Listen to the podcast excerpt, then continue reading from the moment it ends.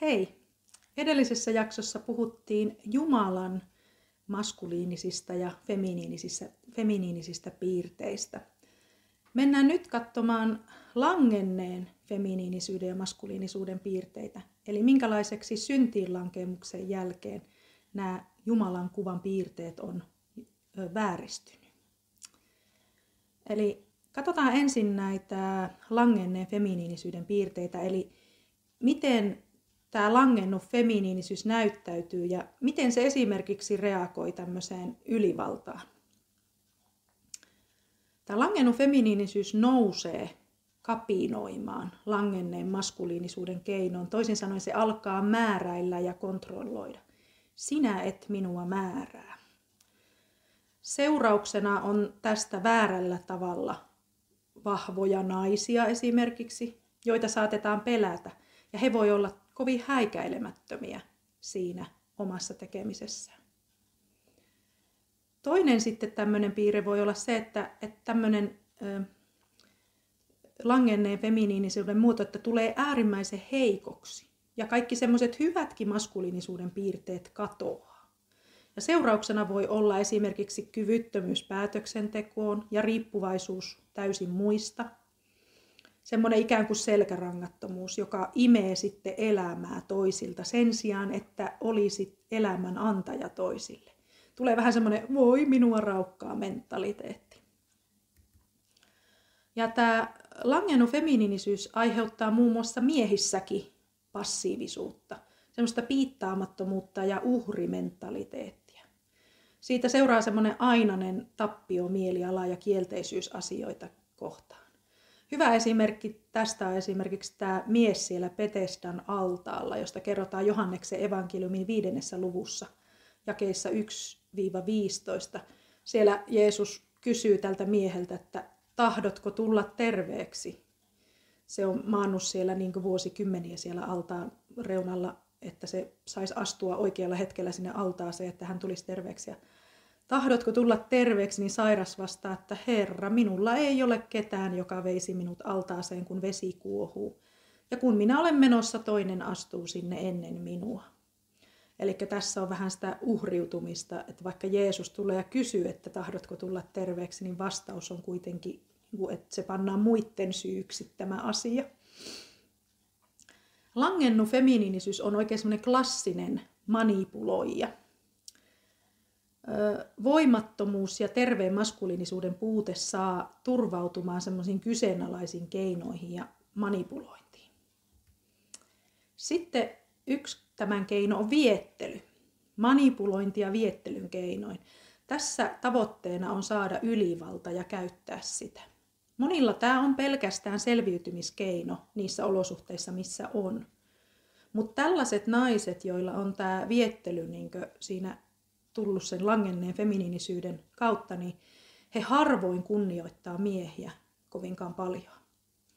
Ja pohjimmiltaan tämä on usein semmoista itsevihaa, joka näkyy sitten vihana miehiä kohtaan ja semmoisena tarpeena todistaa, että kaikki ihmiset on pahoja. Yksi muoto on sitten kaiken maskuliinisuuden ja maskuliinisen torjuminen. Tämä on semmoinen äärimmäinen feminismin muoto, joka ei näe miehillä juuri mitään paikkaa tai arvoa. Ja tämä suhtautumistapa nousee sitten usein sukupuolten yhdenvertaisuutta vastaan. Sitten jos katsotaan langenneen maskuliinisuuden piirteitä, niin siinä on vahvasti pyrkimys saavutuksiin ja identiteetti on niin asemassa tai työssä. Ja Tämä johtaa helposti esimerkiksi työnarkomaniaan ja semmoiseen vahvaan urakeskeisyyteen. Omien kätten töillä saavutetaan päämääriä. Tässä on niin se, että, että kyse on kovasta puurtamisesta. Ja tämä langennut maskuliinisuus on semmoista, semmoista kovuutta ja ylivaltaa. Elämä voi muotoutua hyvin karskiksi, pakoonomaiseksi, jopa tunteettomaksi ja hyvin itsekeskeiseksi. Se on usein semmoista itseensä jumiutunutta. Muut ihmiset on omia tarpeita ja omia päämääriä varten. Se saattaa olla sydämetöntä ja hyvin levotonta, jopa aggressiivista. Ja aina semmoinen, että se on tekemässä, tekemässä ja saavuttamassa, pyrkimässä saadakseen jonkunlaisen identiteetin. Ja tämä saattaa johtaa sitten ja johtaakin ennen pitkää uupumukseen ja jopa masennukseen. Ja esimerkiksi semmoiset asiat kuin frigiditeetti ja pornoriippuvuus on, on niin seurausta tämmöisestä langenneesta maskuliinisuudesta ja jatkuvasta niin pyrkimisestä. Nykypäivän seurakuntakulttuurissa on havaittavissa tämmöistä langennutta maskuliinisuutta. Ja jos ajatellaan, niin hienovaraisemmin se ilmenee tyylissä ja kulttuurissa. Saattaa olla kaavoja, järjestelmiä, ohjelmia, suorittamista, päämäärä ja palvelukeskeisyyttä. Mutta sitten äärimmillään se näyttäytyy sille, että miehet täyttää kaikki seurakunnan toimet ja virat ja naisten ei anneta toimia omien lahjojen ja kutsujen mukaan. Ja miehillä koetaan olevan auktoriteettiasema kaikkiin naisiin nähden. Ja nyt jos ajatellaan hengellistä väkivaltaa ja tämmöisiä väärinkäytöksiä seurakunnissa, niin nyt on tärkeää muistaa, että ne kumpuaa näistä molemmista langeneisuuden piirteistä. Molemmat vaikuttaa siellä. Ja tämähän on totta, että kautta historian on käyty sotaa Jumalan feminiinistä puolta kohtaan. Mennäänpä sinne alkuun nyt sitten takaisin, sinne ensimmäisen Mooseksen kirjan kolmanteen lukuun, jaket 1-3.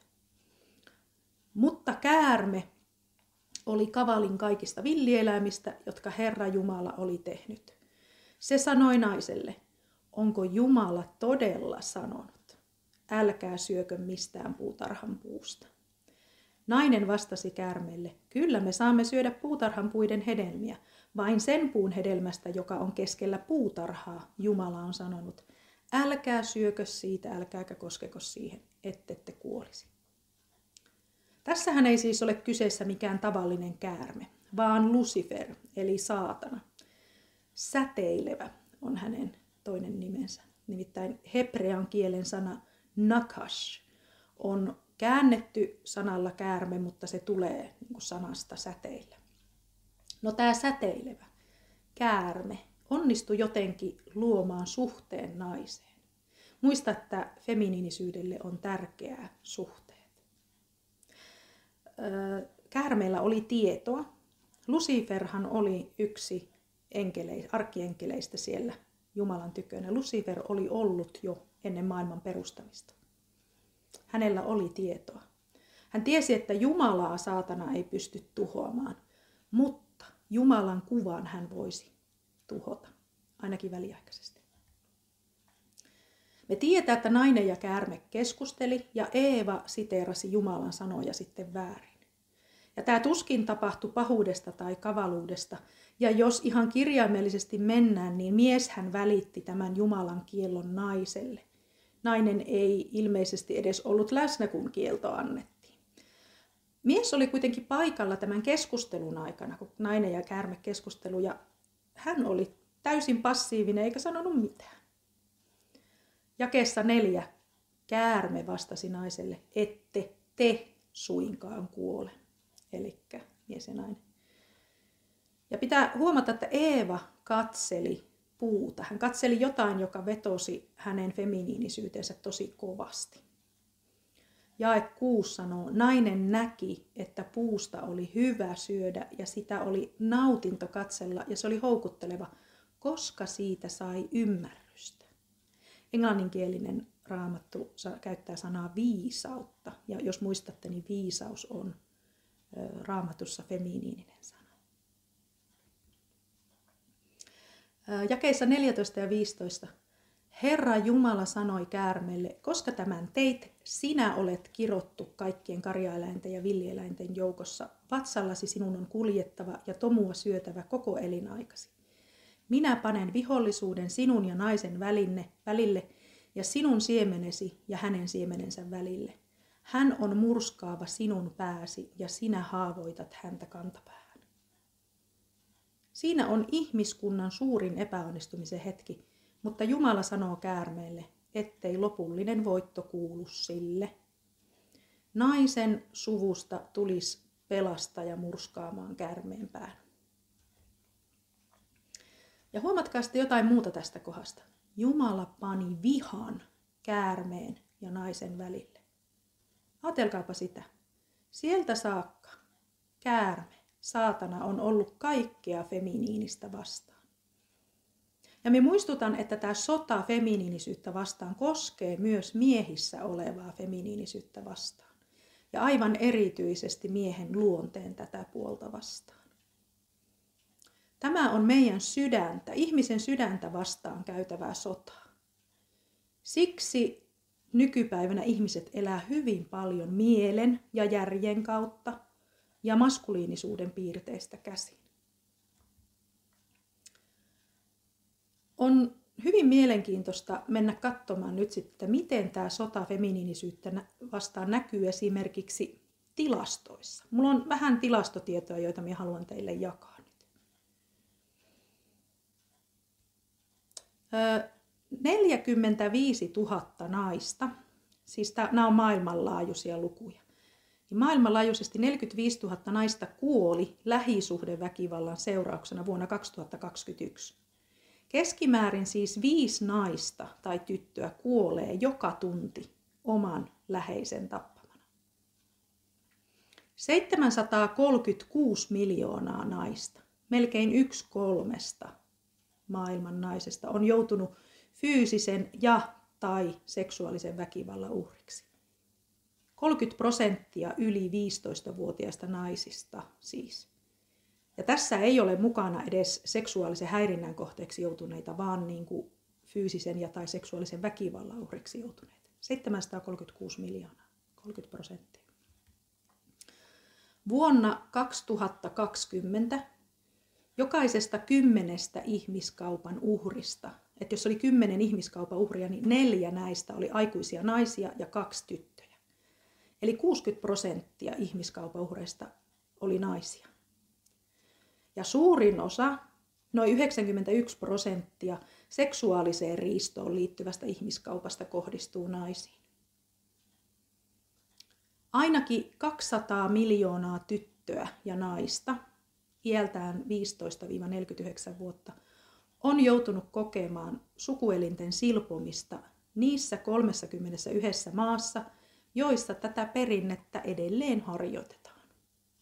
Ja me ei voi jos Suomessakaan sulkea silmiä tältä asialta, että Suomessakin salaa, vaikka se on kielletty täällä, niin 1990-luvulta alkaen sitä tapahtuu.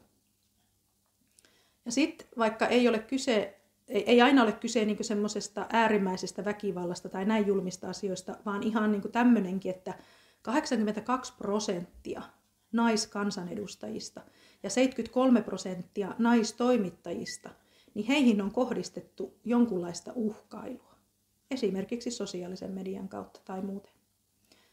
Näiden tilastojen lähde on YK naisten tämmöinen Facts and Figures.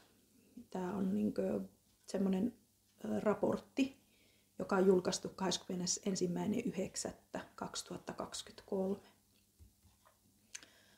Ja sitten on, että me ei voida niin kuin sulkea silmiä täällä lähempänäkään. Eli mulla on täällä Europarlamentin Euroopan komission vuoden 2023 eurobarometrista muutama lukema. Eli 700, eikö EU, joo, tämä, EU-sakin 10 20 naisesta on kokenut seksuaalista väkivaltaa. Ja joka päivä vähintään kaksi naista kuolee EU:ssa lähisuhdeväkivallan seurauksena. Ja sitten vielä maailmalle, eli YK on Population Fundin vuosittainen raportti, joka on julkaistu 1.7.2020, niin enemmän kuin 140 miljoonaa naista, niin niitä voidaan pitää tällä hetkellä ikään kuin kadonneena, koska poikia suositaan enemmän ja tytöt ympäri maailman joutuu tämmöisen äärimmäisen hyljeksinnän ja heitteillejättöjen kohteeksi siinä määrin, että ne johtaa kuolemaan. Eli 140 miljoonaa naista on niin sanotusti maailmasta kadoksissa. Ja sitten Unescon lukutaidon päivä 2021, tämmöinen tiedoten kertoo, että 773 miljoonaa aikuista ei osaa lukea. Ja näistä kaksi kolmasosaa on naisia. Ja sitten jos mietitään ihan Suomea, niin naisiin kohdistuva väkivalta on laaja-alainen ongelma Suomessakin. Joka kolmas, eli 33,7 prosenttia naisista Suomessa on kokenut parisuhteessa fyysistä väkivaltaa, fyysisen väkivallan uhkaa tai seksuaaliväkivaltaa. Ja Euroopan unionin perusoikeusviraston tutkimuksen mukaan Suomi on EUn toiseksi turvattomin maa naisille. Kuulostaa jotenkin ihan uskomattomalta. Suomessa naisista yli puolet, 57 prosenttia, on kokenut fyysistä väkivaltaa, seksuaaliväkivaltaa tai uhkailua. Puolet suomalaisnaisista on kokenut parisuhteessa henkistä väkivaltaa ja 29,7 prosenttia on kokenut vainoa elämänsä aikana. 16 prosenttia suomalaisnaisista on joutunut raiskauksen uhriksi. Ja nämä on tilastokeskuksen vuoden 2023 tilastoista. Näistä tilastoista voidaan ymmärtää, että sota feminiinisyyttä vastaan on erityisen kiivasta juuri naissukupuoleen kohdistuvana. Ja vaikka mekin pidetään itseämme länsimäisenä valtiona, niin voidaan huomata, että länsimaissakin on voimakkaasti naisia sortava järjestelmä. Ja mulla on tässä ollut naisena hankala tämmöinen ongelma, jota me on kysellytkin Jumalalta ja yhdessä hänen kanssaan miettinyt, että miksi tällainen ristiriita. Että vaikka on täysin selvää, että Jumala rakastaa minua aivan varmasti yhdenvertaisesti, niin miksi näyttää siltä, että hän suosii jollakin tavalla maskuliinisuutta? Ennen syntiin lankeemusta naisen ja miehen välillä oli täydellinen sopusointu.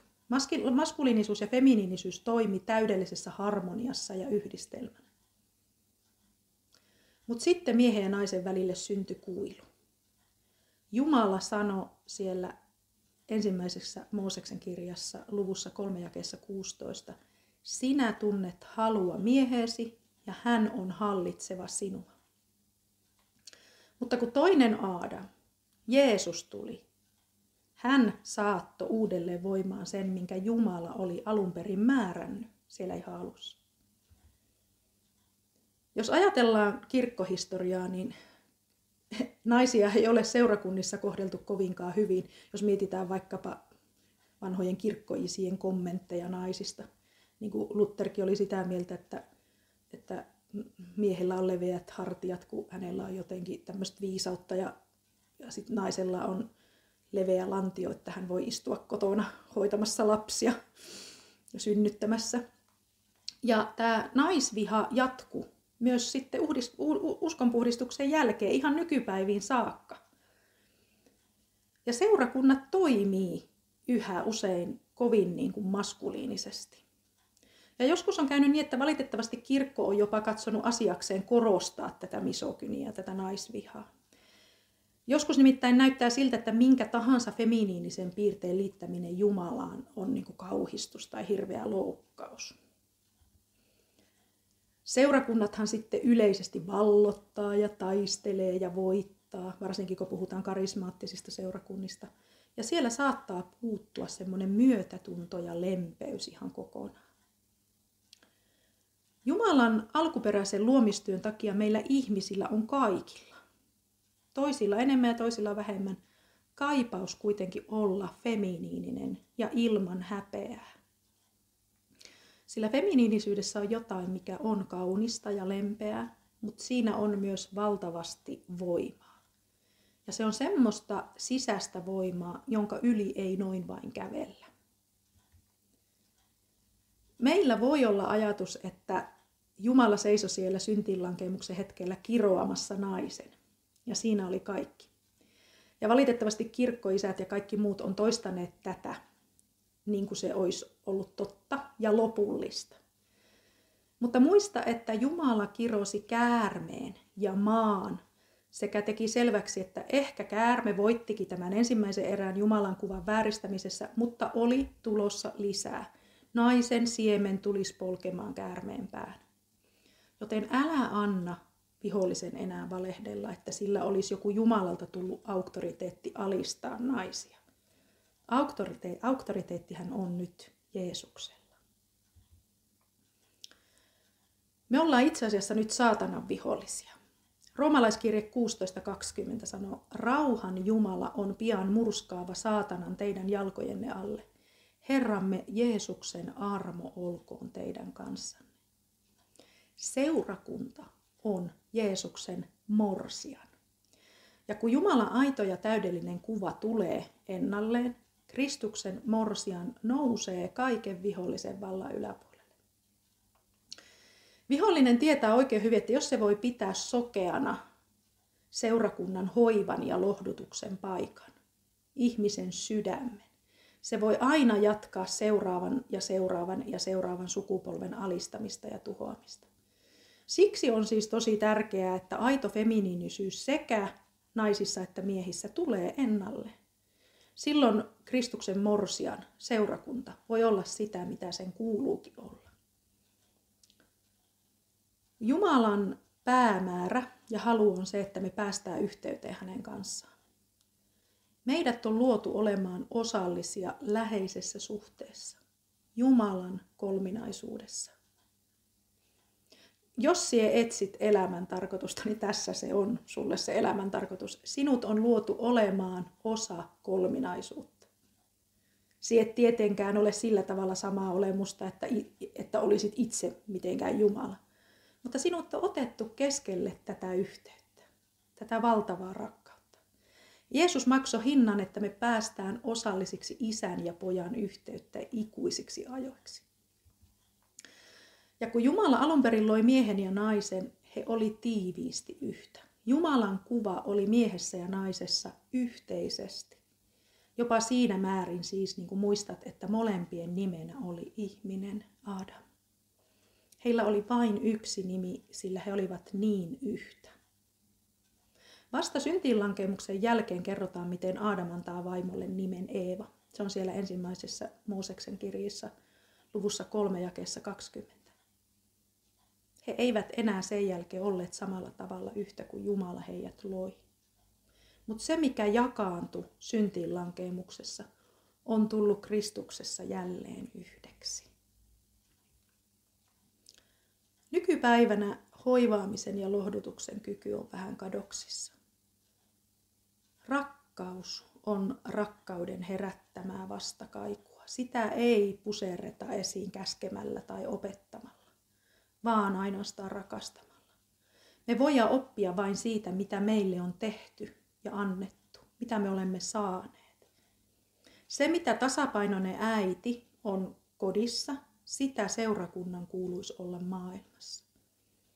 Seurakuntienkin tulee saada itse lohdutusta, jotta ne voi hoivata meidän ympärillä olevaa maailmaa.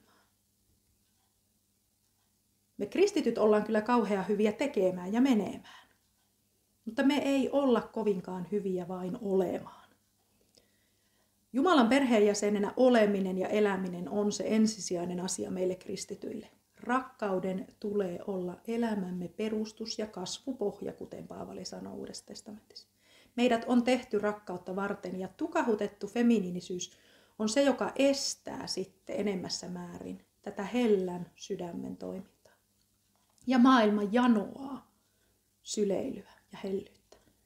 Muistatteko sellaisen kuin äiti Amma? Intiasta muistaakseni oli tämä Amma. Amma tarkoittaa äitiä. Hän on käynyt Suomessakin, hän kiertää maailmalla ja hänen luokseen ihmiset jonottaa, jonottaa, jonottaa puvuissaan ja hienoissa vaatteissaan, jotta he sais äiti Ammalta syleilyn. Ja tämä Amma syleilee ja sanoo näille ihmisille, rakas poikani ja rakas tyttäreni. Ihmiset siis oikeasti Suomessakin jonotti pitkiä aikoja saadakseen tältä Ammalta syleilyn. Seurakunta, kristillinen seurakunta ei voi menettää halua ja kykyä hoivata ja lohduttaa. Muuten sitä hoivaa haetaan jostakin muualta. Jumala ei ole koskaan tarkoittanut, että me ollaan yksin. Hylätyksi itsensä kokeminen, siis semmoinen todellinen tai kuviteltu, on pahinta, mitä lapsi voi kokea. Traumaattisin asia ihmisen elämässä on läheisen kiintymyssuhteen kokonainen puuttuminen. Jesaja 40 ja 1 sanoo, lohduttakaa, lohduttakaa minun kansaani. Jos meidän psyyke ei ole juurtunut lujasti rakkautiin, niin se tuo meille paljon ongelmia elämässä. Jumalan feminiininen rakkaus vahvistaa meitä. Se vahvistaa minua ja sinua elämään pyhyydessä. Silloin me voidaan niin ammentaa läheisyyden lähteestä ja meillä on kokemus, että me kuulutaan johonkin. Me tarvitaan jatkuvasti meidän Isää Jumalaa, hänen armoa ja hänen rakkautta. Ja me tarvitaan hänen molempia puolia. Jesaja 49.15 sanoo, unohtaako äiti rintalapsensa, unohtaisiko hoivata kohtunsa hedelmää. Vaikka hän unohtaisikin, minä en sinua unohda. Kun sie olet Jumalan rakkauden virran alla, sie tiedät millaista on, kun Jumala luotti Aadamiin. Omaan täydelliseen kuvansa. Jumalan läsnäolossa kaikki on paljastettua. Siinä on suloisuus, hellyys, hyväksyntä, rakkaus. Jumala on seurakunnassa asettamassa nyt semmoista perustusta, rakkauden perustusta. Luetaan Efesolaiskirjeen luvusta kolme jakeet 14 ja 19. Tämän vuoksi minä notkistan polveni isän edessä, hänen josta kaikki isyys taivaissa ja maan päällä saa nimensä. Rukoilen, että hän henkensä kautta, suuren kirkkautensa mukaisesti, antaisi teidän sisäisen ihmisenne vahvistua voimassa, niin että Kristus asuisi uskon kautta teidän sydämissänne. Rukoilen, että te rakkauteen juurtuneina ja perustuneina voisitte yhdessä kaikkien pyhien kanssa käsittää, mitä on leveys, pituus, korkeus ja syvyys, ja oppia tuntemaan Kristuksen rakkauden, joka on kaikkea tietoa ylempänä. Näin te tulette täyteen Jumalan kaikkea täyteyttä. Tämä rakkaus on sellaista, joka on meidän järjelle liian suurta ja käsityskyvyllemme ihan ylivoimaista ymmärtää. Ei me itse voida millään päästä tämmöiseen rakkauteen. Uudesti syntynyt henkemme, se kyllä tuntee rakkauden. Meidän on kuitenkin täytyttävä hengellä yhä uudelleen. Niin kuin Kalatalaiskirje 5.6 sanoo, tärkeää on rakkaudessa vaikuttava usko. Jumala on rakkaus ja usko toimii siinä, ei tahdovoimamme kautta, vaan rakkaudessa vaikuttava usko. Kyseessä on skandaalimainen ja vallankumouksellinen rakkaus, joka ei pidä millään tavalla kirjaa vääryyksistä, eikä ole sidottu sääntöihin ja määräyksiin, oikeaan tai väärään. Tämä rakkaus sisältää kaiken meidän tarvitseman tiedon. Tämä rakkaus ei ole sokea, eikä se, eikä se että me eletään armonalla tarkoita, että me saadaan tehdä syntiä. Ei. Totuus on, että vain armo ja rakkaus estää meitä tekemästä syntiä. Laki antaa synnille voimaa, mutta armo ja rakkaus poistaa sen voiman. Isä haluaa tulla erityisellä tavalla jokaisen luokse. Hän tuntee sinut läpi kotasin. Pyhä henki voi tuoda isän todellisuuden siihen, missä sinä olet juuri nyt ja mitä sinä tarvitset. Paavali vietti kääntymyksensä jälkeen kolme vuotta Arabian erämaassa. Minäkin aiemmin kovin lakihenkisenä ja uskonnollisena olen tarvinnut oman aikani Jumalan sylissä ja rakkauden virrassa. Anna rakkauden ja rauhan tulla niin kuin virran. Siinä on täydellinen lepo. Avaa vihdoinkin sydämesi ja luota Isään. Isä poistaa kaiken pelon ja kaikki esteet teidän yhteisestä elämästä. Hän on iankaikkinen elämä sinussa. Ole suuresti siunattu. Hei hei.